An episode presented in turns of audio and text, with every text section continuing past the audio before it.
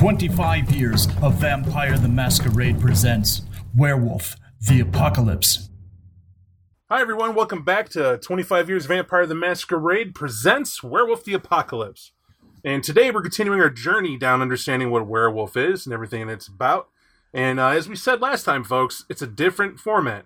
And what that means is that we're trying to come at it from a level of understanding and comprehension, at least as we're reading the material presented. And today, me and Nick have decided to include everybody else, or perhaps everybody else is now prepared for today. I'll let you be the judge of that. And we're diving right back into the material. And where we left off at, we started to get a hint at what the tribes were like. But later on, we're going to get... Let's not do later on. Here's the reason why. Can't discuss politics, which is a big section of where we want to get to help people understand werewolf politics, until we mention at least what the tribes are that we're talking about. So what we're going to do instead is we're going to throw a little audible, and we're going to back up a pace to start with, of course, tribes, period. Just to get an inkling. And in general, what we're going to do here, fellas, if you don't mind, is stop me from being a rude jerk here. And when I say gentlemen, who am I on the podcast with, guys? Well, you're on with Nick, of course. Yeah, and I'm Mike. Sometimes. Hey, everyone. We do this to each other all the time, I promise you. I'm DJ. Here's the baffling thing. We're on video, too. Right? We're looking at each other. We're on here. We're talking. And I'm sitting here going, it's just like we're talking in a room. Like, hey, what's up, folks? I'm so-and-so. And you can see him talk. It's like you're camera shy. It's all right. Yeah. I can get behind that just a little bit. I should say, surprise, folks. We're getting ready to ramp up to record this on video as well. But Brenton, you were saying? Yeah, I was just trying to do that introduction. Sorry there, Mike. I thought you were done. I saw that pause. And hey everyone, it's Brennan. See, right there. So suddenly, as awkward as that hello to everybody is, we're getting it going. Besides, you don't listen to us for our stellar onlining of saying hellos anyway. Although we will get there. Let's get back to the 13 tribes now. You heard it from me and Nick when we said it that there were. They said a bunch of tribes before it started up. Right here, they said 15 tribes existed, right, in the epics before time. Because you got to include their Bunyip of Australia, and they were driven to extinction. The Black Sparrow Dancers, formerly White Howlers, and they fell to the Worm. And the 13 remaining tribes, therefore, are. And remember, I know I can hear everyone screaming about another tribe we can mention, but they don't mention them here. Which, again. Material as it's presented to us. So in that case, what I'm going to do is, guys, we're on page 40, just to help you go along, and we're all going to get a chance to read. Our dulcet tones must be heard. They resonate with the cosmos here. I'm going to start off with the awesome Black Furies as a quote here, and then we're just going to go with Nick and then on down. Just go ahead and grab it, right? And we're just going to read them. Tell them what they said, and first said what these tribes are. And with the Black Furies, they consisting entirely of females. The Black Furies originated in ancient Greece and were particularly harsh enforcers of the Impergium. Remember, the Impergium was that stricture that Garou placed on mankind, i.e. you only grow so far, we'll trim the herd, that terrible time. And however, they were inspired by a body of horrible mythology among the... Why did I read that all wrong? Let me get back up. They were particularly harsh enforcers of the Impergium, where they inspired a body of horrible mythology among the people of the region. That just reads weird. I was reading correctly. I don't know why that's so weird to me. Anyway, that aside, they dwell in the deepest wildernesses and are staunch worshippers of the wild. They emerge only to carry out surgical strikes against those who would desecrate the dwindling magical places of the world. I'm going to tell you, from reading these out loud before and reading them, this does not give the full detail of what these tribes are, but be prepared for that. Nick, what are Bone Gnawers? Bone Gnawers are the lowliest of tribes. The Bone Gnawers live precariously on the streets of the urban slums, often resembling jackals more than wolves. Scorned and despised by other Garou, the scrawny and mangy Gnawers are nonetheless capable of extreme feats of survival, perhaps most cunning of the line. They're pragmatic, cynical, and they long ago gave up the lofty ideals that the other Garou cling to. And that end part I think is important too, sir. Oh, yeah, they do what they have to survive from day to day. Right. I only said that because that is something very, well, you heard it. I don't need to beat the drum again. Mike, what's Children of Gaia? Children of Gaia are the desperate keepers of the balance. The children are the lone song of peace and caring in a world of coldness and war. Protectors of all life, the children seek a medium between the needs of the Hamids and the needs of the Garou. The vision of the children is a world free of the worm, where animal, human, and Garou exist in a balanced ecosystem. To this end, the children have even discussed the forbidden prospect of breaking the veil in a desperate attempt to mediate between the two peoples before it is too late. Brennan, if I am a Fianna, what am I? Well, if you're a Fianna, you are a skilled singer and musicians. The Fianna seem almost schizophrenic at times. On the one hand, they are happy-go-lucky rustabouts, always with a song on the lips, and a brew in the hand. They are renowned for their wit and charm. When angered, however, these descendants of the mighty dire wolf are among the most savage and merciless of all the Garou. And DJ, that leaves you with the mighty, mighty Get of Fenris. The Get of Fenris. It is said that among the Garou, the Get of Fenris would gladly allow themselves to be devoured by a worm demon, just so they could rip out its tongue before they died. The harbingers of war and destruction, the Get of Fenris are savage berserkers who live for combat, always on the front line of the war against the worm. The bloodlust and rage of the Get is unnerving even to other Garou, who note with shock how they throw themselves heedlessly into the howls of their foes. And then we got the Glasswalkers. Most Garou find the city to be a hellish nightmare, a concrete abyss gaping to swallow them and their way of life whole. Not the Glasswalkers. These quirky and rebellious Garou long ago adapted to the city and are now purveyors of technology and wealth, willing to accept the changing urban landscape and involved in various less-than-savory activities therein. The Glasswalkers are perhaps the least trusted Garou, but between their connections, their wealth, and the hordes of urban elementals they command, few dare to express that distrust openly. Red Talons, Nick. It is said that nature is self-correcting, that any species who becomes too much of a threat to the ecosystem as a whole will be driven to extinction by one means or another. If humanity has indeed overstepped its bounds, then the truism above is proven by the Red Talons. Comprised exclusively from feral stock, meaning Lupus, the Red Talons harbor a burning hate for the two legs who have destroyed their forests and killed their game. Their packs, which they solemnly vow in the night woods around cauldrons of human blood, are to eradicate the cancer, the humans, from the face of Gaia. Sorry, I had a Bob moment there, and I was like reading it, I was like, this doesn't seem right, but now, let me just, all right, tell me about the Shadow Lords, please, put me out of my misery. No, you're fine, it's because it's just like it did before, the Cauldrons of Human Blood was such an odd descriptor. Right. For them, right, it just didn't fit, from what you know. Give me them Shadow Lords. Shadow Lords are cold, proud, vengeful, and ruthless. They are the dark warriors of the Garou. Mighty in battle and cunning in peacetime, the Shadow Lords follow the path of ambition and conquest wherever it leads. Their courage and tenacity are unquestioned, but neither is their arrogance, and the Shadow Lords will stop at nothing less than total command of Garou and human alike. Although they do not care to admit it, more than one member of this clan has been lured to the worm by the promise of power. And then that gives us the Silent Striders. Most mysterious of the Garou, the Silent Striders hold no permanent homes but wander from cairn to cairn and throughout the urban, wilderness, and spirit realms as they choose. Travel is their existence, and few know the secrets of both the mortal and spirit lands like they do. They are a laconic tribe, and little is known about them, yet they in turn always seem to know when events are about to take place. All right, DJ, the Kings, the Silver Fangs.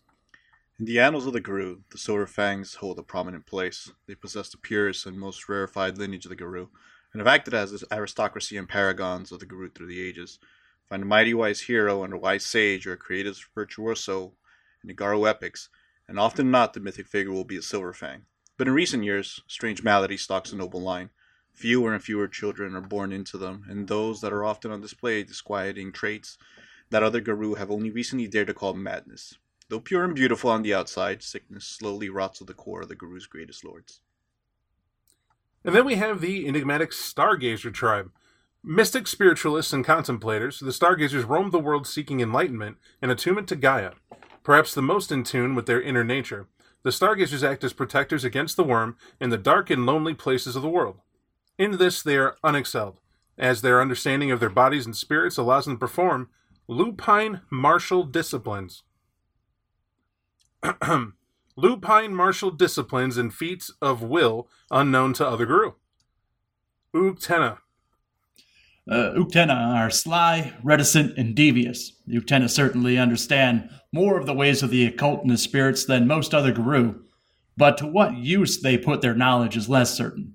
Their moods and rituals are secret and dark, conducted in shadowy places. Some wonder if the Uktena are not already in fact turned to the worm, as the Uktena refuse to discuss their personal business or beliefs. It is not an easily answered question. Only superstitious fear, backed up by the formidable magic might, keep such tribes as the Get of Fenris from gaining more forceful answers. And Mike, the Wendigo. Grey ghosts of the deep forest, the Wendigos once ran free across the face of North America, as did the Native American tribes from whence they took their human flock. Masters of survival, spirits, and war, the Wendigos were nonetheless nearly exterminated by the genocide of both the wolves and people of the continent when the Europeans landed on American soil. The tattered remnants of the tribe now lair in the deep Canadian taiga, I think that's how you say that, where they struggle unceasingly to win back the lands that were theirs. And we have this interesting group, right, to say the very least. More than enough to give us an idea of what we're talking about. It's okay if you didn't memorize every bit, if you're just tuning in or just learning about Werewolf. But for those who've known Werewolf all the way up to its modern incarnation, it's a little different. At least I found. In particular, when it starts describing things like, well, the Shadow Lords. The Shadow Lords seem a little more glorious in this backtail, just a little bit. Like they weren't quite sure where they're going to put them up in that pecking order. The Get seem ever more brutal. Like maybe the wrong fraternity got to be the Garou at this point, just by the description, right? And that's sort of how it goes. It gets painted way worse in the next section. Yeah, right. It's something to see. So what I'm saying is that there was some flack this book got from back in the day because it was people's first take on it, and we're seeing why. You know, some of this just didn't get taken well. But enough on that. In here, though, let's talk about the leaders. In here, it talks about that the question of leadership is very important to Garou. They're descended from two species of social creatures. I use that line because you gotta understand, the Garou do have alpha leadership. There is a way of being in the alpha position without killing each other. And they have almost an instinct to do it, much like wolves do. And there are fights for dominance. And they do get to do that sort of elaborate process because of the social hierarchy system they got going on. Nick, did you find anything unique beyond that, though? I didn't really have anything that stuck out to me as odd in this, or strange. So what they had in here is that it's unique. I feel like you're getting at something, yeah. So, well, it's leadership in general, right? It's wet and a whistle building up. So, what we have here is that the Garou's whole alpha, of course, you have that in dominance play still there, but it's more elaborate than that. Because you have different auspices, you have different purposes in a group. It's the same structure that you see in a pack. You're going to see that end up being in a sept to get more elaborate. As you know, obviously there's an alpha of a sept and a beta of a sept and all sorts of positions in a sept position. And if we recall, a sept is actually the social gathering of people in an area. But in a pack, it's streamlined. In a pack, we have an alpha, that's that. And we follow that alpha. And we could say there's a beta if you like. Some people do. But really what the alpha says goes, because we're out there to get something done. We're out there to do something. And, you know, our totem's there to unite us, and that's what we do. But the typical process that Garou follow is an amalgam sometimes of that. Meaning, if it is a situation calls for the strongest amongst them, the strongest warrior amongst them will stand forward to meet that challenge. However, if wordplay gets involved, or it's something to be a negotiation of a type, then the alpha knows to take a back seat and let that new alpha step forward. So the warrior takes a back seat, then the one who's best at talking will step forward. Yep. If it's a spiritual nature, the theurge will step forward. That's their shaman, if you need help putting that together, will come forward and they will step forward and be that alpha for that. And what this makes is that for any given situation, the pack is all, or the sept is all, because the sept will have obviously your top fighter, your top beta, your top alpha, you know, etc. That's all represented there at the sept for them as well. Unique. It's completely different for those of you who are used to, well, a typical vampire game.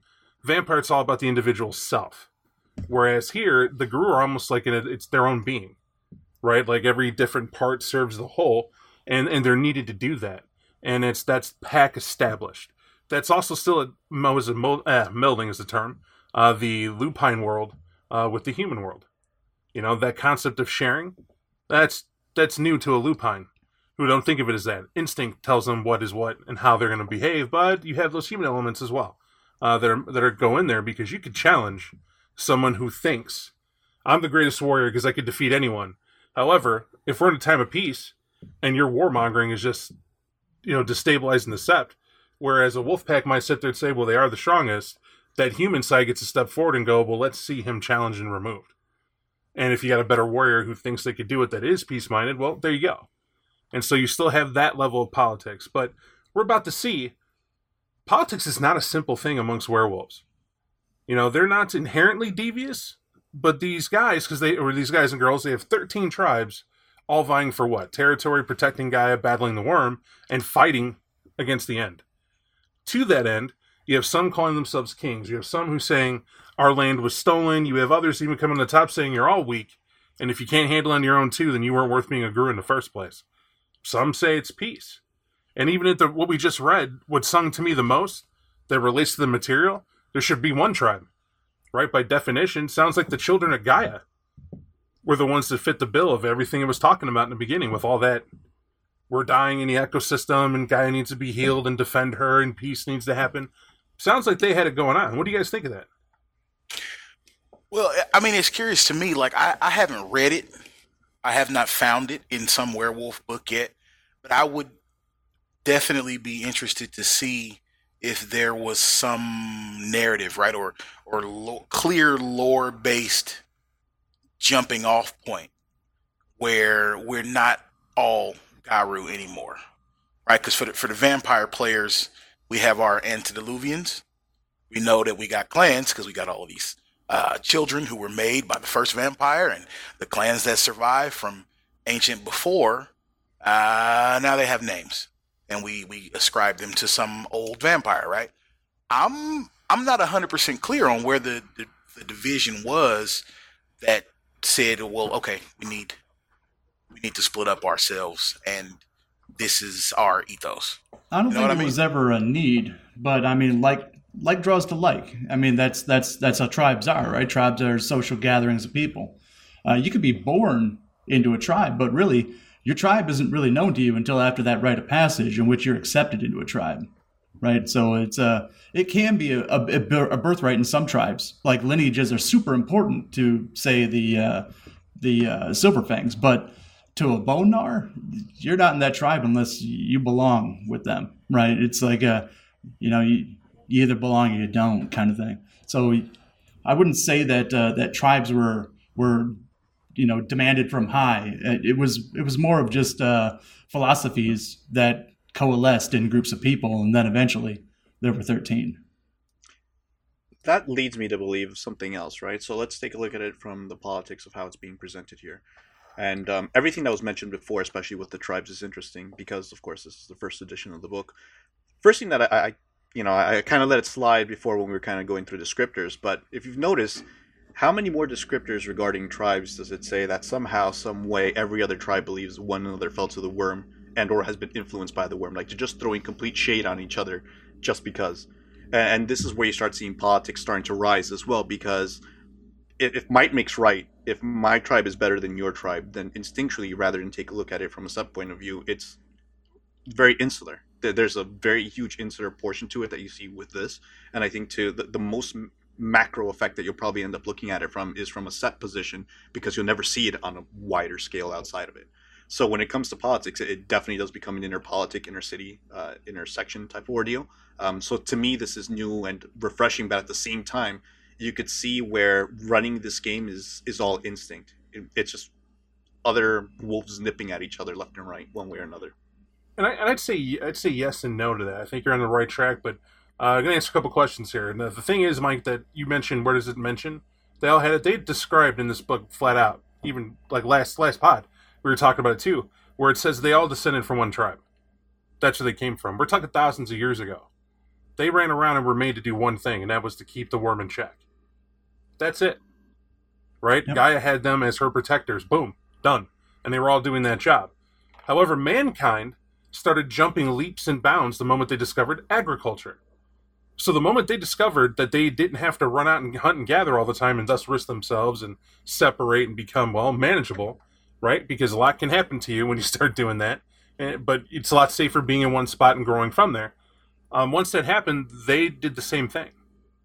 And so the question becomes, well, if they're your breeding stock and top of that which you stop from growth, what does happen with them? Now, they don't get all into that, but you can think about that a moment. If I was this one big werewolf tribe and I sat here, and one group of people I learned still enjoy the migration and kind of taking off and doing their thing and whatever, but we still got to watch them. We got the Impergium. Naturally, our leaders assigned a couple packs to go watch them and do just that. Curb them. Yeah. Make sure they don't get too bad. And so that might have been your first iteration or idea behind the Silent Striders. Wherever they go, you stick with them and whatnot. And we're about to understand how they meet to do that when we get a little bit more into the politics here. But that kind of tells you that over time, dealing with the mortals and then deciding that they weren't going to do the Impergium anymore, that's when things fell apart, right? That's really when they make kind of like their first mistake as Guardians.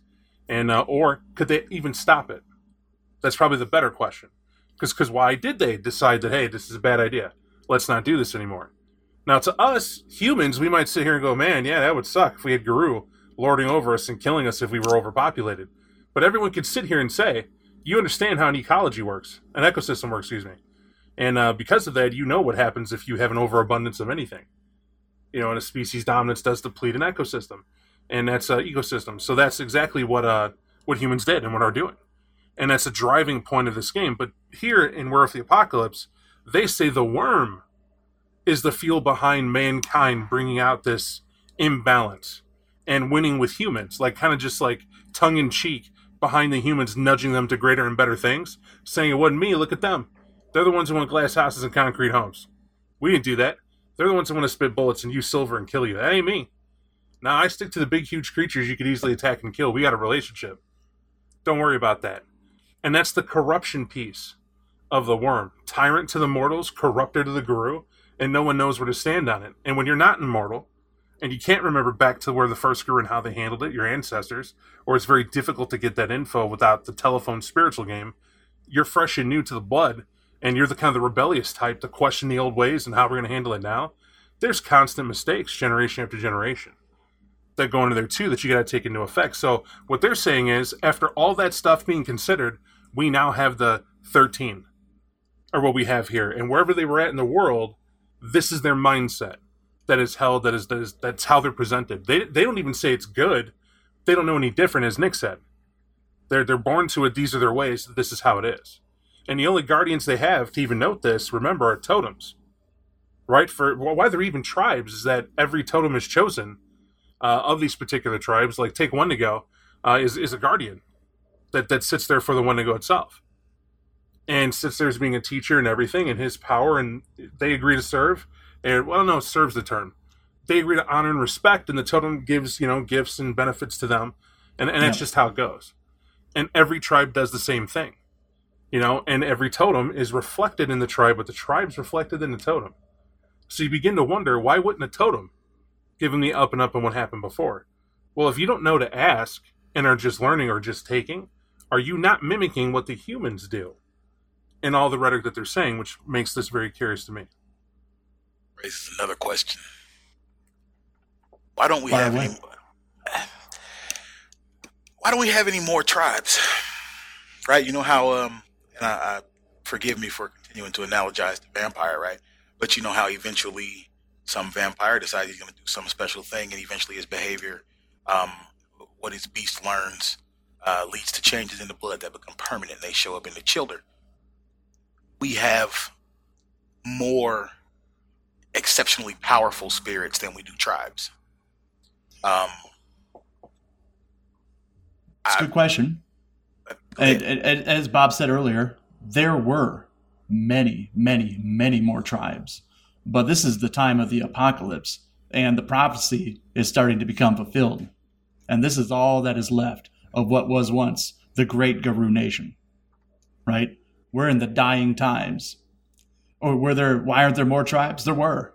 Their ways are forgotten. Their totems cast aside, and now we're in this poor moment that we're in now. It's a great way to put it. I mean, that's absolutely the angle it comes from. But Mike, also got to remember with that, they're not vampires. These are werewolves. They're born with instinct. They're born with understanding a place in the world that was made for them. Almost as if to say the way this is, Gaia does not make more than she needs. Right? Keep that in mind. If Gaia is a force of all creation, period, whether you be in space or on the earth, and she's responsible, this energy, then that energy only has so much that it chooses to let out, apparently. Because otherwise, why wouldn't it have Grand Defender for every worm entity that's there? And if you look at this game from the level of a Greek tragedy, the gods are fickle, right? And it's not the tribes that are the heroes of the game. It's the players. So you're in a time of the apocalypse where the heroes are just now born, and those heroes are the ones who play your game. They are meant for greatness, as outlined from the very first book. Yep. They're the ones who defy it. So it is the storyteller's job to write that challenge to be great, and the players to rise to that challenge as one, as a pack, to kind of answer some of this. But that's why you don't have every pack in the world, or every tribe in the world, because these tribes, as has already been pointed out by DJ, they're shady. There is no tribe without its fair share of muck on its hands. Right? Every one of them has a bad thing. We could go through it real quick, and we will. Right? Let's be different, and because it's quick. Black Furies, they're one gender focused. Right? You have to know that that's a detriment to any form of population boom. Yep. Right, that's really what it's pointing out.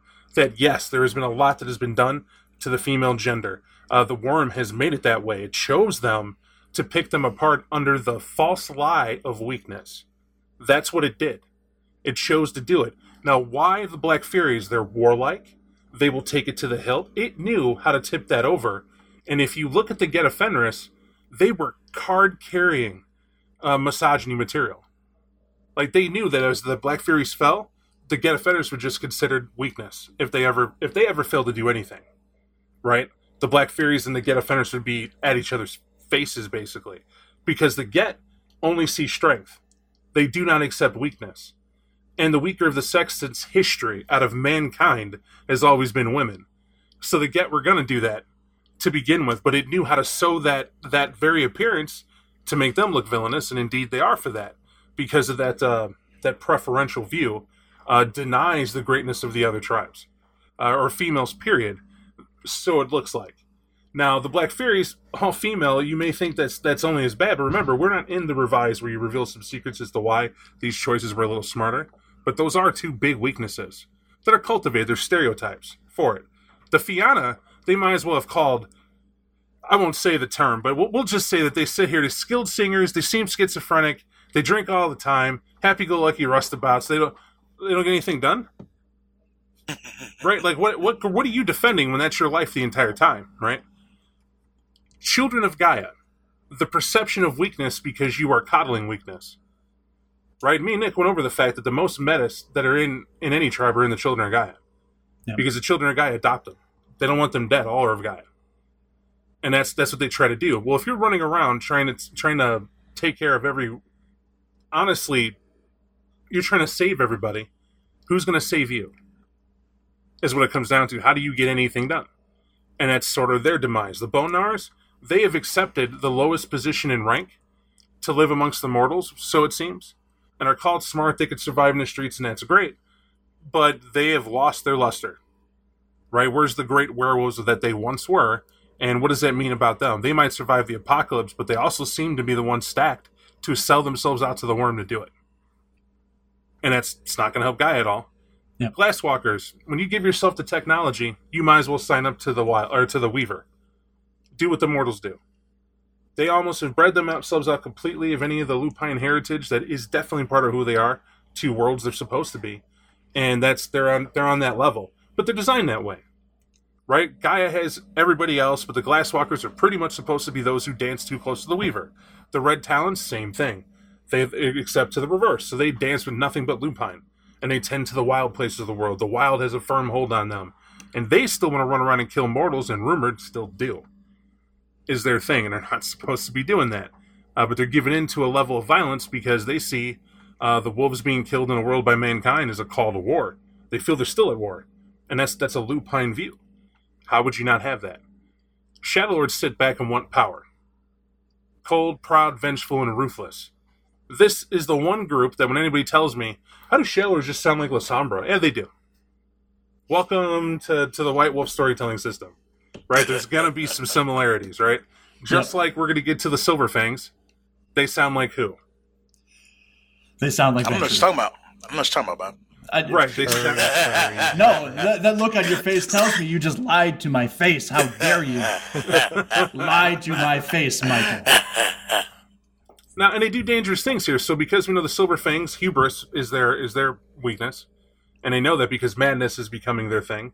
And folks say it's due to inbreeding. They seek to be purebred and refuse to not. And because of that, madness is their inheritance. And the Shadow Lords are looking to constant foes for that. Silent Striders, though. Silent Striders are the one tribe that I think throws you a curveball.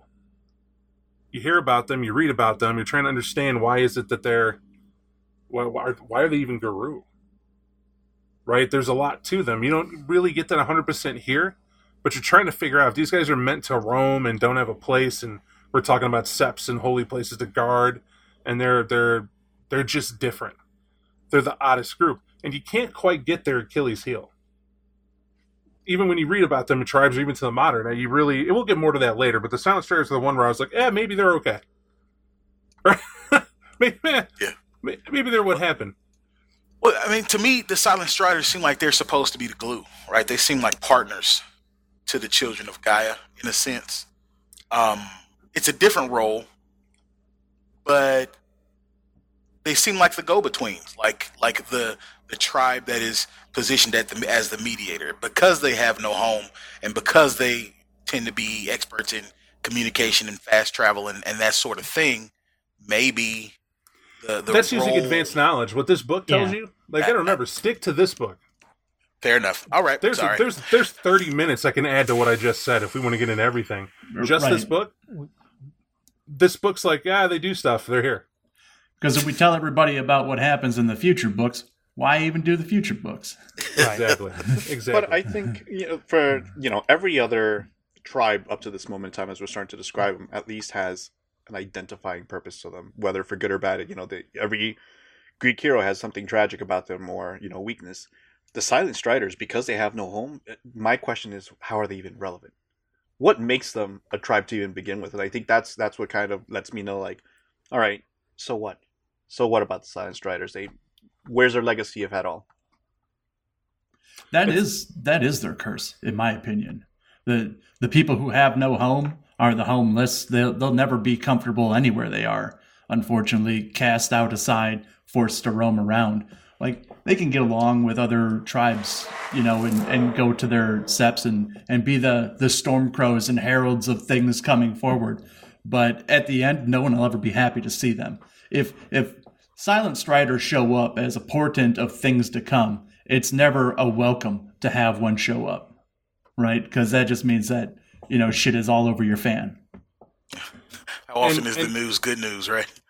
And then you get to the Stargazers, and it just makes me chuckle, right? Spiritualist contemplators, they seek enlightenment, lupine martial disciplines. Yeah. So, one day someone will have to sit down with me and tell me the mixing of instinct. How instinct stacks up to discipline. Like which one? I don't think it does, sir. I think they fight their rage at every turn, which is probably... This should be a weakness. With puppy martial arts, the puppy... We'll talk about all the great stuff that rage does for you. But, they intentionally just want nothing to do with it. I'm just saying, that's it's Kung Fu, the puppy continues. And it's all right. I mean, that's been the Stargazer's lot forever since I've known this game. And the Silent Protector against the Worm. Kwai Chain Kane was a Stargazer every time I think of this tribe. And if you don't know that, it's because you're not me. So definitely look it up. Kung Fu is a legend, and it continues. Oh, yeah. But the Uktena are described as the devil. They're the devil. Yeah. Well, yeah. I mean, it's because they keep dirty secrets and they don't tell anybody about them. It didn't even say they were native. Just said they're the devil. Sly, reticent, and devious. They know occult, they know spirits, and they're demons. Small beady eyes. Play them. They're fun. Right? That's what I kind of get from it. Yeah. But then they throw all that towards the Wendigo. Wendigo are as everyone knows them. You know? And that's where I was like, huh. All right. We know the Wendigo. If you don't know, remember Brentron Reddit. Go back there and get it. I don't feel we have to rehash that too much other than to say here represents a tribe directly linked to what's going on in the world as mankind seeks to eliminate them entirely. Even more than the Red Talons, I argue. Where the Red Talons have conservation efforts and whatnot, trying to bring lupines back in most, honestly, a lot of places, trying to keep the wolves around and doing what they can. You don't really, all I gotta say is oil pipelines. And you get the idea that the Wendigo aren't really winning back shit. Right? For what they're trying. That Worm is beating it up and doing it well and doing it with bureaucracy. And that makes it almost a fight not worth, or not capable of winning. But that's why you rage now, right? And so that's just pointing that out, Mike. When you have tribes like that, and where it ends up, it's almost like it's saying, this is the problems we present you. It's up to you to struggle out of them with your characters, right? Tribal politics is a thing. Clean up your tribe. That could be a noble quest and a goal for a character, that you bring to the pack and they want to do it too. And there's a ton of that in the storytelling sections as well, where, it's what are you running a campaign for? And it can't all just be about the Worm, though it certainly could. Don't make it all politics, though. We've talked enough on politics here already, and there could be a ton with that. Or rather, I should say, the potential politics of why is this to that. To wet that whistle, though, and to move it forward a little bit.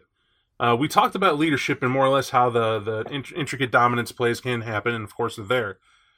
Totems we briefly mentioned. I'm going to leave them as light touched anyway.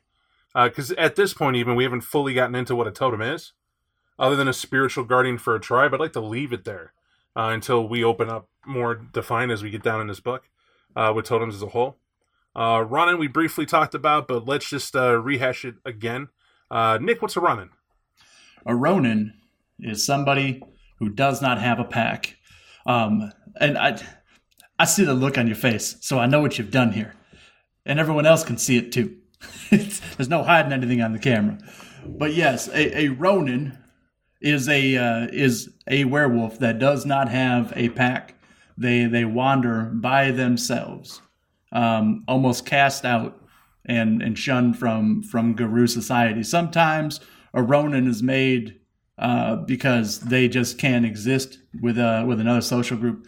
Another reason is sometimes as a rite of punishment they get cast out. Another reason is. And they're out there alone, and that's a Ronin. And it's not a cool place to be, like in a Kurosawa film. It's the Ronins are they're extremely crippled, not having a pack with them. And I would argue defeats the purpose of the game. There's a lot of players who enjoy playing Ronin. I'm just gonna say, sure, it's there. It's your game at home. Do your thing. But the pack's where a lot of this is built for. And the Ronin make excellent villains or anti-heroes. And a lot of time good NPCs or the occasional group, right? If you were a LARP and you played a Ronin, I got nothing to say to you. Obviously, I mean, it fits. You could do it in a LARP. But we don't need to say that. Right here, they paint them as being, whoops, I did something wrong, or I don't get along with this, or I don't agree with the whole Garou thing. I'll make my own way. How does this person not fall to the Worm? Right? How does that subtle call not fall, be a part of them? Or they just go dormant and lose the wolf altogether. That's... Sometimes walking the spiral is falling down the spiral. Or getting pushed. All right, so... with that, we can't talk politics without talking about the litany. Now, the thing to understand about Garou laws and lore, none of this is ever written down. No one person has the Book of Gaia epic and written for everyone to handle, and they hand it out with flyers. That's never, nowhere, how. Since the dawn of Garou, and they've done only by a verbal tradition. You learn what this stuff is. You memorize what this is. You're told what it is. And the litany, they have an expectation. Everyone should know it. But it's the judges, or the Philodoxes, who should memorize it, who absolutely need to know this back and front. And the reason for that is simple. The Litany is everything, right, for the Garou in terms of a guiding principle. So what we're going to do is kind of just tell you what it is. And what I mean by that is we're just going to read what some of these laws are. And I want to preface it with, if you're used to learning about the traditions of the Camarilla, this is similar. This really is. This is like the werewolf version, though. They're completely different in terms of what they do, but there's a body of governing, is what I'm pointing out. They're not just let loose into the world and wreak havoc. To start it off, Nick, what is the first law? Well, to really get to this, and what I think is so cool about this section, is that it shows two sides of every law, right? It shows the ideal principle of what it should be, and then kind of the reality of the way things are interpreted. So you get the hard rote and structure, and then this is how it's usually interpreted. But it all depends on tribes and septs and things like that, and who's discerning what. But the first one, of course, is Garou shall not mate with Garou, right? Because the offspring, of course, is a Metis, and that's a grievous sin. The point of mating is to produce offspring to continue the fight, to continue the war, and any way of doing that is a grievous sin and tantamount to the worst of crimes, right? But in modern days, not so much. You have tribes like the Children of Gaia that don't see it as the worst offense ever, though a serious offense, probably not something someone should die over. But other tribes might not see it that way. The big point here that I saw is just like glaring, oh man, this is why we were kind of screwed. You know, that in recent years, the widespread availability of birth control makes it to where many Garou ignore this tradition altogether. Yep. Right? Where the elders are like, what the hell? Like, what are you doing? They're like, plan B, condoms, man. Get with it, you know? Because they hear stories constantly of, like, you know, the great Arun who fell in love with the Philodox, but they're of the same pack. They can't. They want to, but they can't. Clue the violins. They're like, or add a condom. Mm-hmm. Right? Is what they said. And suddenly, this isn't a problem. But to the elders, they're like, no. Right? Obvious. And you might be thinking, well, why is that? Well, Nick already said it. Is the Garou have a responsibility to mate? Yep. 100%. And there's a lot that's not said here. What does that say about LGBTQ? Right? That's thrown out there. Is that a thing? Should they exist? Do they exist? The answer is yes, they exist. They're not highlighting that that's a problem. What they're saying is that that's fine. You can't produce a Metis. Right? If you're gay, can't produce a Metis. But you need to go then jump with the Lupus. And try be to gay, have one. But not with another Garou.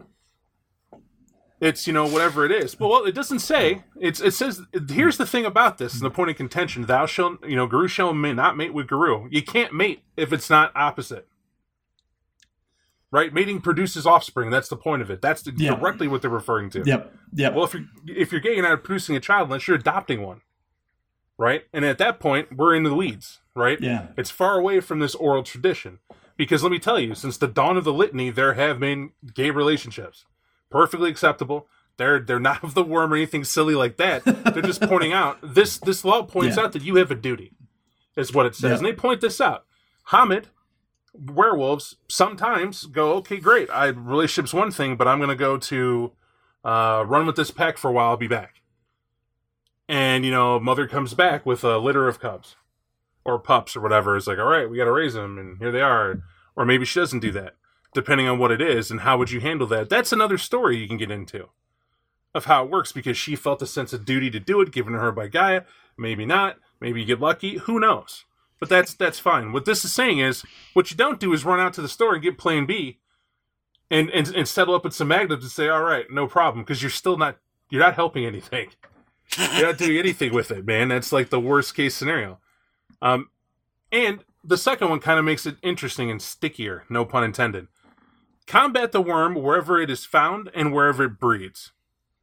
Now, they were born, the Garou were made to fight the worm. They were here to battle the epic giant worm creatures of back in the day and yore. They were here to stop the corruption of the mortals, and that they failed in that. And whatever worse comes, and they're designed to stop Gaia from being ravaged directly by the obvious, sinister, and tyrannical. That's what they're here to do. However, in practice, many of the Garou have forgotten or purposely given up on their mission. If I were to tell you today you were born a werewolf and you're listening to this, you're not going to come with your crazy Uncle Bob. I got to take you in the woods, and I'm going to help you through your first change because something's going to happen. Hopefully you live through it. And then it's going to get crazier. I got to take you back to the Sept after you've bloodily killed something, most likely, or destroyed something. Tell you to calm it down a notch. Bring your schizophrenic, crazed self, because that's how they make it seem your first change going through is like. And bring you to the Sept, where Uncle Nick's going to tell you, all right, now that you're here, get together with a bunch of other people just went through a change, and go slay a dragon, and if one of you makes it back alive, you did good. Have at it. What? You're going to tell me... Right, you're going to tell me probably this. Wait a minute. I just learned that I'm a werewolf. I can shape change. You're sending me off? Yeah, no problem. And you're going to run all away. Entirely. Gone. Why are you going to risk it? Exactly. Why waste your life? Fight what? Fight the worm? Are you crazy? You said the worm's this big monster thing killing everything and nukes and oil spills and I got to be an eco terrorist. I'd sign up for this. Bob, I fight the worm every day. I got a recycling bin and everything. I mean, that's the political aspect, right? What's fighting the worm look like from one tribe to another? That's the part that like tripped me out about this whole section. I was like, how was not everyone not like going, oh, get the worm? And I'm just like, I thought that was like the whole point of the game. But as Bob said, that's not for everybody. Just because every Garou is born to war doesn't mean that people born are not a coward. Or they're not selfish, right? The worm exists. And as it points out, that homid nature, that's the weakness. That's the door, right? The ability of being the smartest of the species, the most adaptable, high intellect, is the ability to think everything through. When you can think everything through, you also can be tricked. You also can be seduced, right? There are other pathways that you can go. And that's what this is all about. And you see how insidious the worm is. It does its job very thorough and very, very well. Often, it doesn't have to do anything. Right? When you're battling for space, when you're battling, in other words, territory, and not just as an animal sense, as us as humans, you know, if you live in the UK, check your prices for an average home these days, right? Are you kidding me? And that's getting that way for many places in the States too, the world. And because of that, you're competing for food and resources, competing for damn near everything just to stay alive because of population. And that seems to be what the drum it keeps beating back and back too. And when you're the worm, you don't lose because you know it's inevitable. That's the most insidious thing about this game. The apocalypse is highlighting, well, you can't do anything about it. Unless you play a game like this where the players may rise to do something. But is it enough? Question mark. Big question mark. Yep. Because that ST is probably going to keep the game going. But who wants to jump in and talk about respect the territory of another? Yeah, I will. So the next part of the litany is just what Bob said, respect the territory of another. This portion of the litany was changed in the last few centuries as human society had spread to the point that urinating in one's territory wasn't that practical, right? Instead, any visitor or immigrant to the area would have to introduce themselves by doing like a howl of introduction. This would be a recitation of their name, their lineage, their tribe, their totem. I would assume also the pack name, if you're with a pack, unless you're Ronin, but whatever. This is also changed more recently, however, especially with the Glasswalkers, who might just, call someone. Or the book at this point actually says facts, and when I read that, I laughed. Because I'm just imagining some like elder werewolves standing around a fax machine waiting for it to print out, and like, oh, Retribution's call will be here in a week. But the thing that actually had me scratching my head when I read this was the last sentence. Many younger Garou ignore this portion of the litany altogether as fascist. It's a free country, ain't it? I'll go where I damn well please. And I was just thinking, like, I feel as though this seems as though any Garou who said that would have like almost no instinct of their own, because I feel as though for any half wolf or part wolf person, right, there is those instincts that they can't deny, instincts that we as people don't have. and I think that of territory, that would be one of the stronger ones. I'll give you an example. Would you not agree that if we told you that there was a, well, let's just be hypothetical, there was a life-endangering virus that's floating around that requires you to wear a mask when in public and maintain a certain distance, that even if you didn't believe that such a thing were true, you do have a right to defend your fellow countrymen and wear a mask anyway because you were told it's there so that, just in case, you weren't somebody carrying that and passing it around to other people? That's what we call too real. Right? But I mean, but those are the people that say, it's a free country, ain't it? I'll go where I damn will please. Fascist. Is it?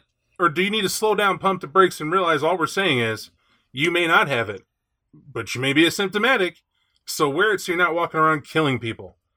Right? Because that's where it could lead to. We're not saying you're sick. We're saying just in case. It's nothing. Sits in your face, you move on. You know, the only problem, can't see a smile. And that's kind of what they're saying here with this. Just respect the territory of another. Other people live here. It's not yours. And just be sociable. They didn't say you wouldn't be allowed in. They're just saying, check. Right? Do that sort of thing. Now, I can give you more insight into it. Obviously, it's a territory. A sept is typically not a small place. Right? It's going to be like a national park. It could be a sept. But the Cairn is the holy place of the sept that is definitely well guarded. And that's what it goes on. But that's what you have to look to. You know, if somebody comes onto your protectorate, which is even larger than the sept, if the sept is the place, the protectorate would be like the massive area where somewhere the sept sits on that is marked as their territory. And, you know, the moment you enter in that protectorate is when you do the how, because somewhere there should be a guardian pack roaming, ideally, if everything's healthy, to announce that they're there. This is why I laugh when it says the Glasswalker should email or even add a smartphone to it. And we start texting each other, telling them we're here. Hey, stupid, what signal do you get out in the Adirondack Mountains? Right? And, you know, just saying, like somewhere rural and rustic, probably the how's your best choice. Just saying. And go with that, too. But this is written, what year? 1991, 92. Brennan wasn't born. Yeah, I literally wasn't. so we're there. Because we're a little slow on the trigger, DJ, what about an honorable surrender? Well, to accept an honorable surrender, the purpose of this is, and hopefully speaking, is this is the end time, folks. Garou are not as many as there were before. And so what you must also understand is that Garou are also part instinct. And when sometimes creatures tussle, sometimes people don't come out the other end, or rather they won't. And what the purpose of the honorable surrender is there to do is to ensure that you preserve as many warriors as possible. If you're going to fight, at least have the decency to be able to go, like, I lose, bare throat. And in more cases, often than not, no loss of face. No loss of face. You know, there might be a gain of renown for the victor, but knowing when to quit is important there. The reality of it, though, is as follows. When you start getting to other tribes, and this is why politics works its way in as it does, specifically when it gets to the Wendigo, the Silver Fangs, the Shadow Lords, and especially the Get of Fenris, there ain't no surrender. There is no surrender at all, and for better or for worse, when you bare that throat, it's because you're prepared to make sure that the throat gets cut out, bit out, tore out, or what have you. And you can see where this poses a problem, right? And the reason I say that is because, as we've read through the litany, it is very malleable to the people that are interpreting it. And even though these laws are kind of put into place, doesn't mean everyone follows them. It's like trying to mitigate as best as possible, and this is the one where you definitely see that you definitely have a hard line whether some people choose to follow it or not. I'd hate to be the poor fool who shows throat to a Get or a Shadow Lord. That's really rolling. That's rolling fancy bones that day. You're really hoping for snake eyes. I mean, you're really rolling them. Go, Mike. Would you? So when I read the litany, I assume that it applies to relations between Garou. Do you think that this particular tenet is supposed to apply to others? Not at all. It's absolutely not. This is the litany to the Garou, right? This is inter-Garou duels specifically. It's talking about, and this is in a game where I could challenge somebody, right? I could challenge the leadership. I could challenge to learn a rite. I can get into it. We got that rage. There's different styles. The freaking Silver Fangs are gods of these challenges, which is why they're even mentioned in there. They're slick, super slick people when it comes to that. And the Shadow Lords, too, are their rivals in it. Things get dirty, right? And the tribes they mention are powerful warriors that are not afraid to stand up and do that challenge. You need to preserve these warriors, right? I feel this honorable surrender was thrown in because maybe back in the day we didn't have this and we were just executing one another to have one person in a generation to be the top dog. When we could have, yes, we'll take the runners up, please. They can still teach others. What are you doing? Bob, the breeding rights. Come on, man. Yeah, right? Here's the thing I love about the Garou. You will never hear anybody, like nowhere written where it'll be said, you know, I kind of just, when's it my turn to mate? Someone's going to go like, today, get out there, work at it. We're dying. Bye. Do it. What do you need? Some clams? Get it done. I know what you got to do. Just be sure if you're going to go the mortal route, you work through a relationship, you treat them nice and whatever, and ideally stick to kinfolk. What are you doing? Why? Ups the chances, okay? Just figure it out. I mean, you got to fight that worm because them child support payments. Woof. I can only imagine the Glasswalkers making a Tinder for Garou kinfolk. Someone would have made a killing with that. But I'll save that for my next Glasswalker. Tinder for kinfolk. Yeah. Did you say you did not say what I'm not repeating that? All right, so we're moving on. Well, you clearly heard something other than what I said, so all right. I did. We'll let that go. All right, so we're talking about submission. If we can accept an honorable surrender, we know challenges are happening. What about submission to those above you in station? What does it mean by that? If someone is an alpha, you honor their position. That's what that says to me. Oh man, and not just an alpha, right? Like someone older than you. Right, someone higher than you in rank. We'll get to rank. Someone who perhaps you've come to ask a favor of, and you should act like you have some sense when grown folks is talking. Now, I'm stopping you right there. That's what this is made for. Yep. This is made for people born in a household who didn't know that you're supposed to respect grandma, Mima, and Papa are supposed to be able to ask you to do something. You do it because they're older than you. Right? This is where that kind of starts itching in. There are many cultures that revere the elders amongst them for their wisdom. They've been here longer. They got a lot going on, and you should listen to them. And take care of them as you can. We'll get to that point in a minute. It's one of my favorite ones. But it says submission though to those above you in station. This is talking about I ask you do, and where's that line? I like how they put it in here. The Garou have implemented a system of renown and honor to dictate those above you in station. It's not just age, right? It's renown and honor. Determine that grand right, so thus their rank most likely is going to be up there. They are not a dictatorial people by any means, right? It's not dictatorship. And but if an elder makes a request of you, it is just that, a request, a higher ranking Garou. And it most likely is obeyed unless you have a reason not to do it. And the reasons they give you where you have a right to refuse is if it doesn't harm anyone or they came out wrong. If they actually do something that harms someone, you can refuse it. Right, I'm not going to go and damage your rival because you hate him. It's dumb. I'm not doing that.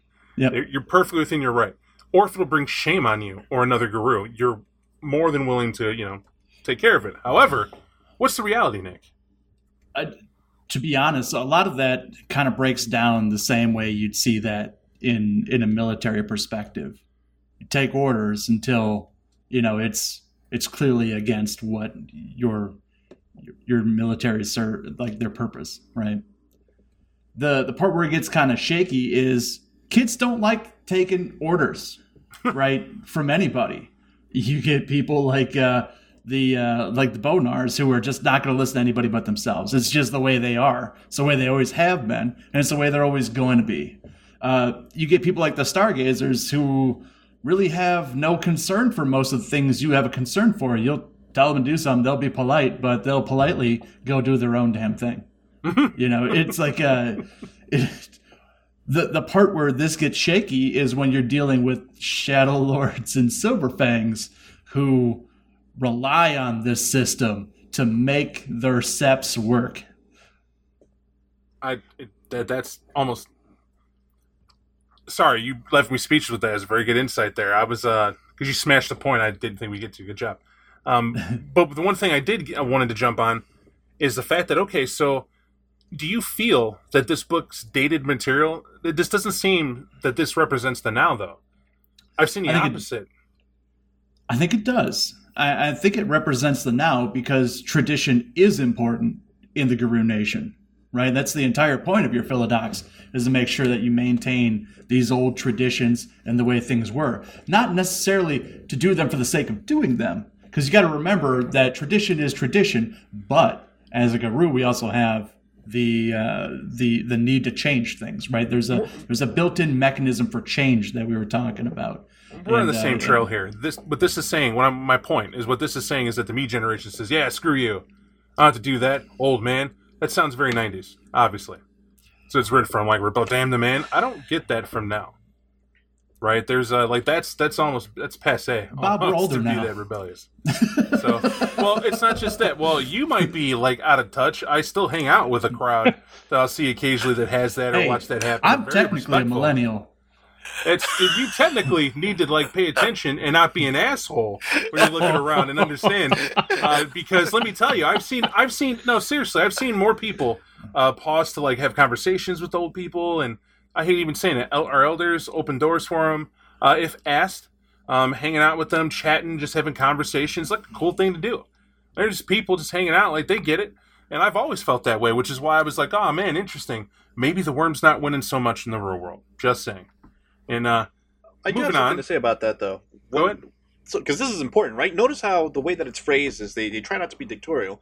But weren't we just talking about leadership a couple pages ago and how everyone should have a position in their pack?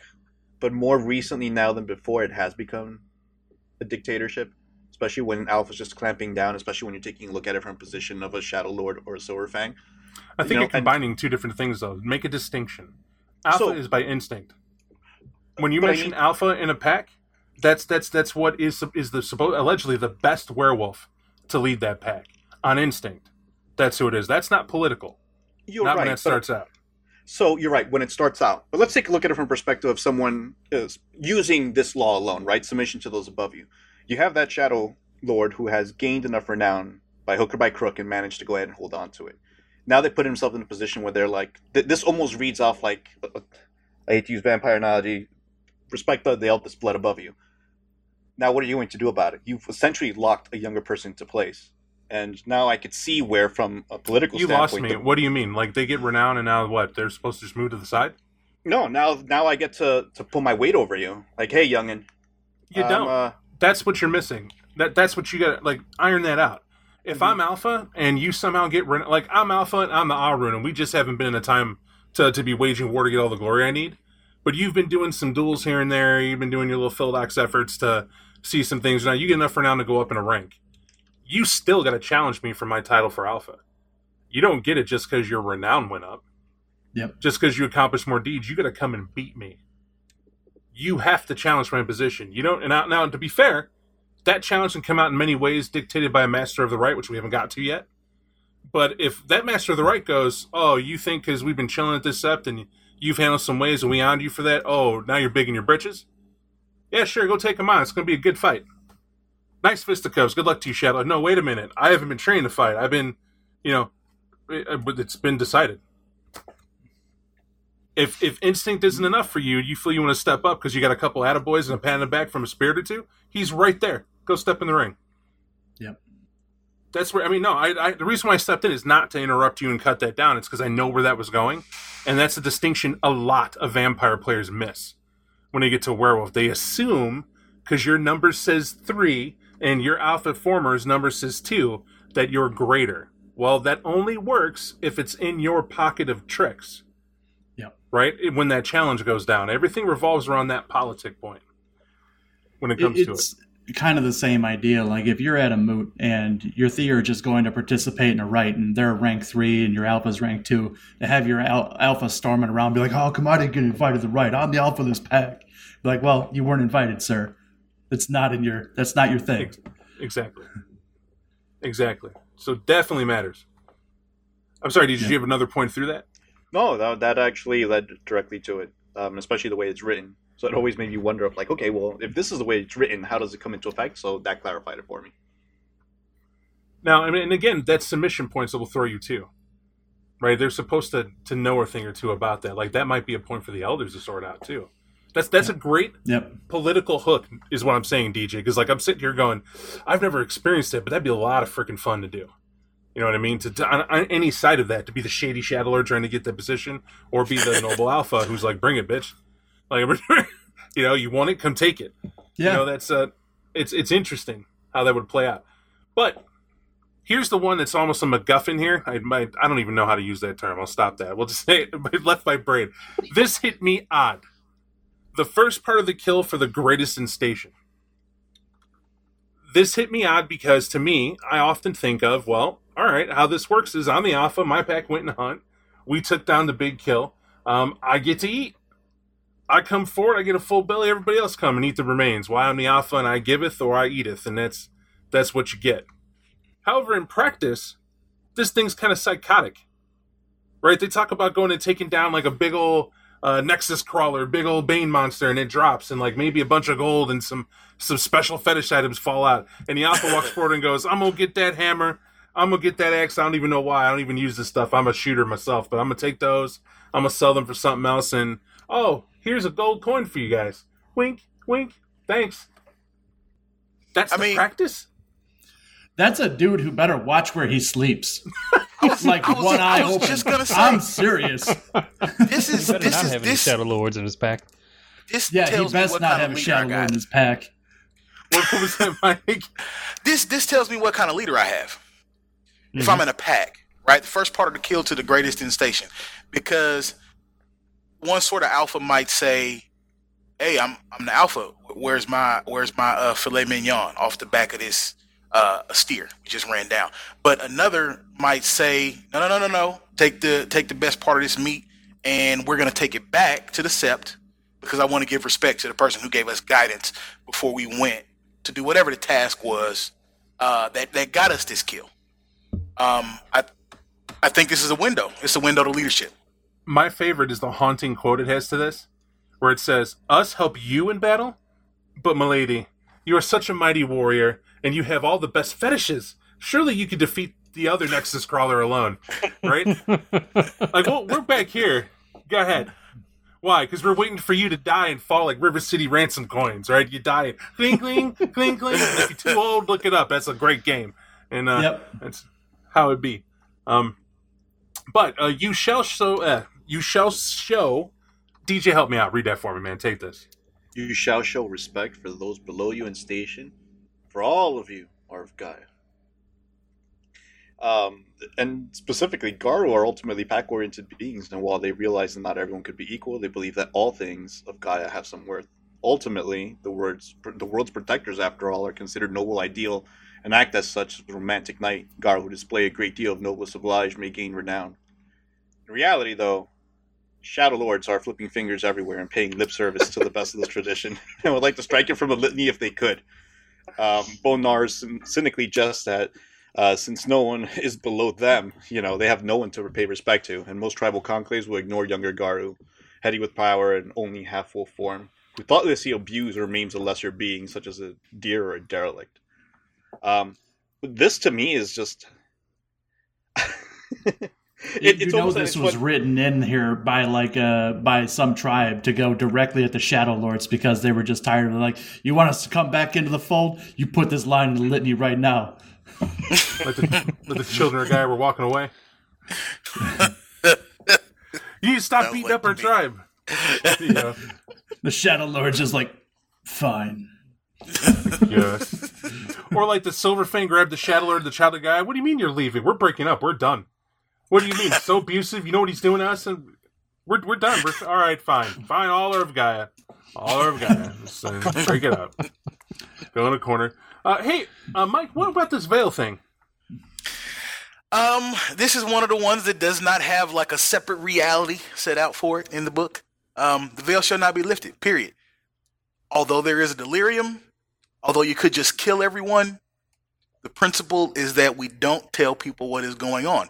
In the context of the apocalypse, we can't let the worm or mankind or any other nefarious entity know what we are doing. Per the text, the letter of the law, you violate this one, you die. It's just real clear cut. It's even short. Yep. It's short in the book. It's that clear, clean. Yep. Now I don't even see. Go ahead. No, I was chopping you off. Go ahead. Well, I was just gonna say, I don't see how, unlike most of the parts of the litany, I don't really even see how politics can play into this other than being like the difference between banishment and getting actual murdered. Because if you lift the veil, that's as the Silver Fang in a successful game, a LARP, I might add.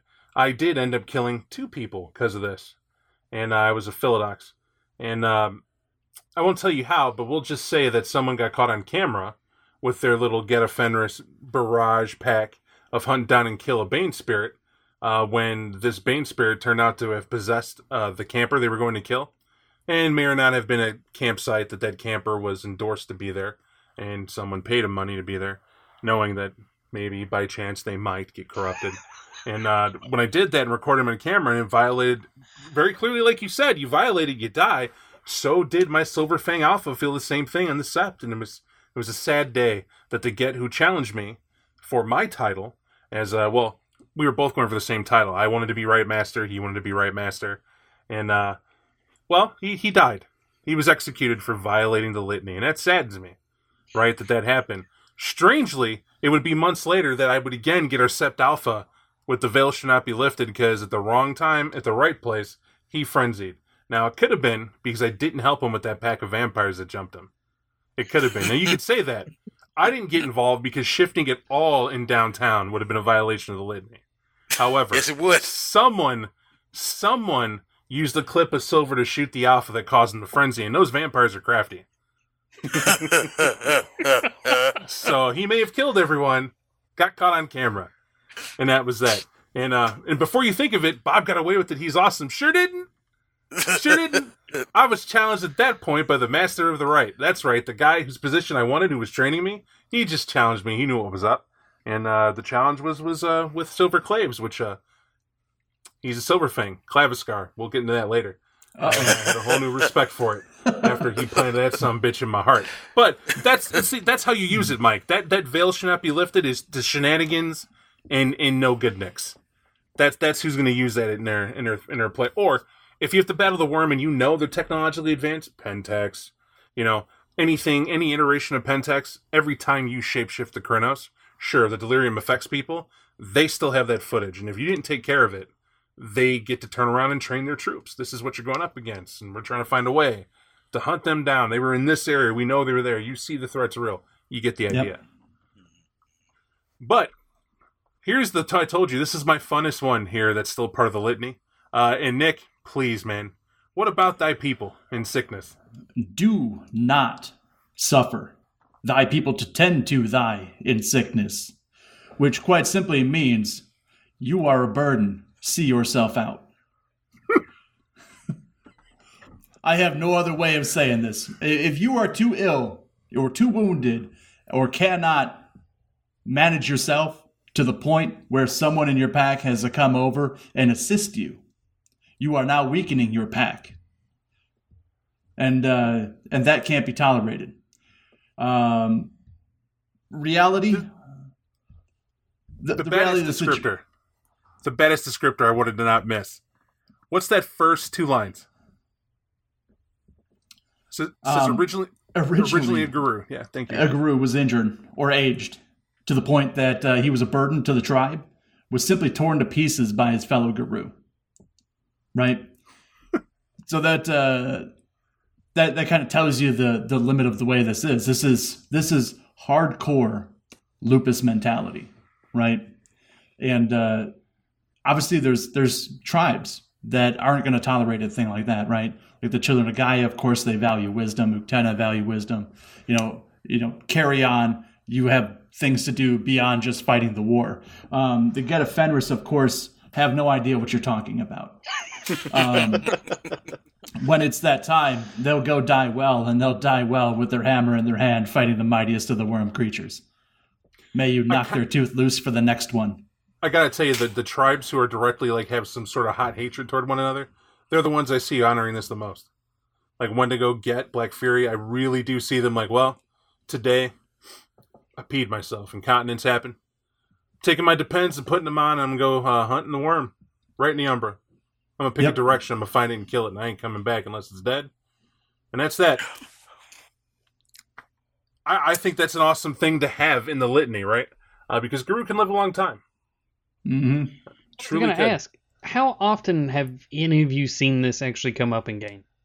There is no player I've ever seen that said, I want to play something old enough.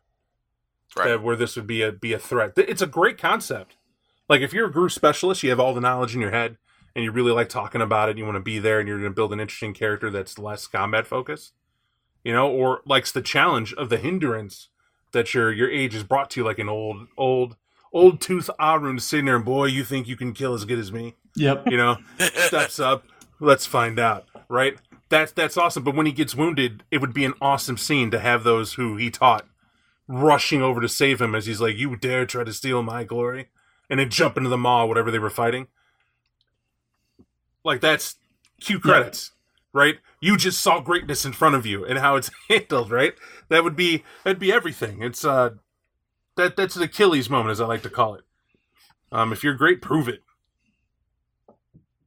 Pretty cool. Yeah, and it also seems like Nick was reading, and I just had this idea. I would be interested to see a Ronin, right, with like this extra super long beard who wandered off from his sept 40 years ago and somehow has not yet died.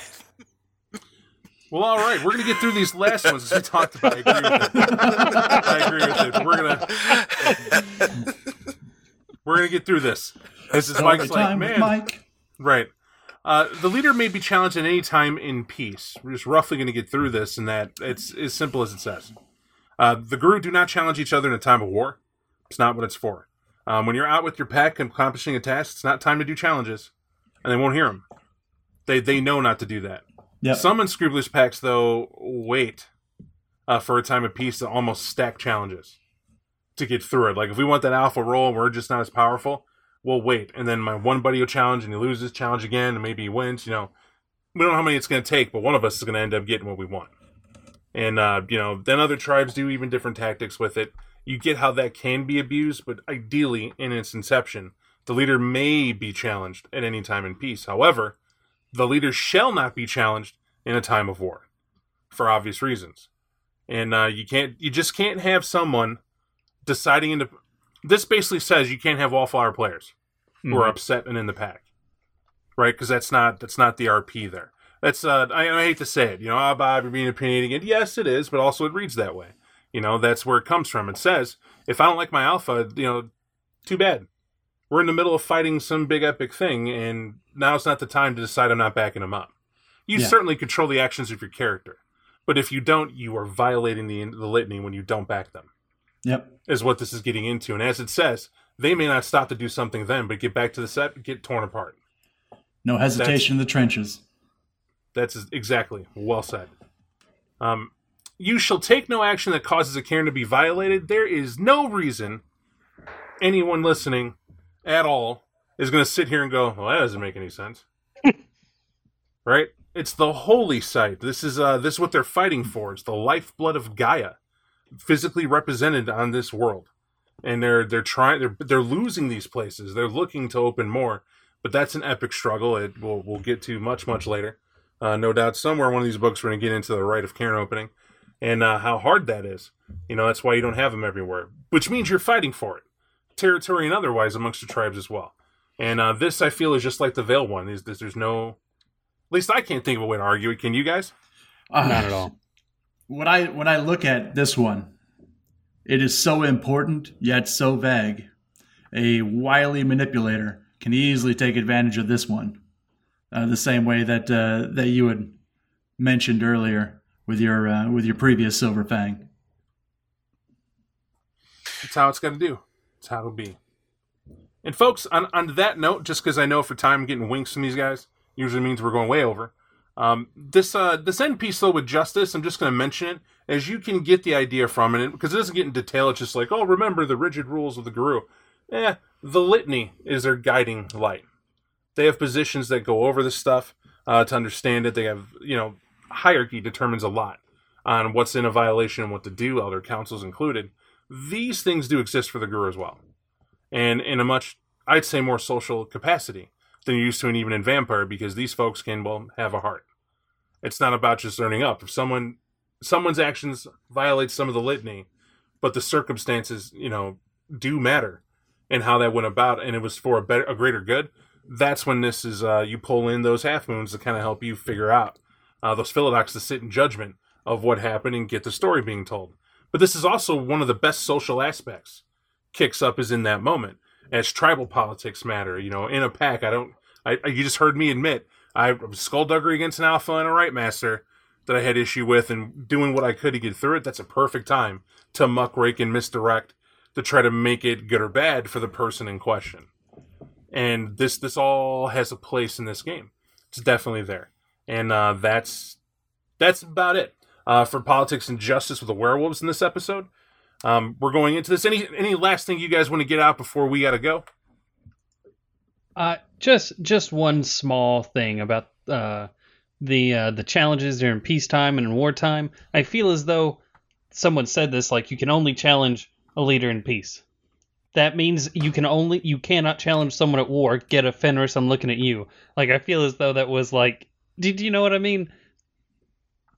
No, I'm trying to say, do you feel that it's unfair that you can only challenge them in peace? No. I felt as though someone just restated themselves, or covering all the bases, because this was a repeat problem they were having. When I first read this, I started laughing because I thought this was ridiculous.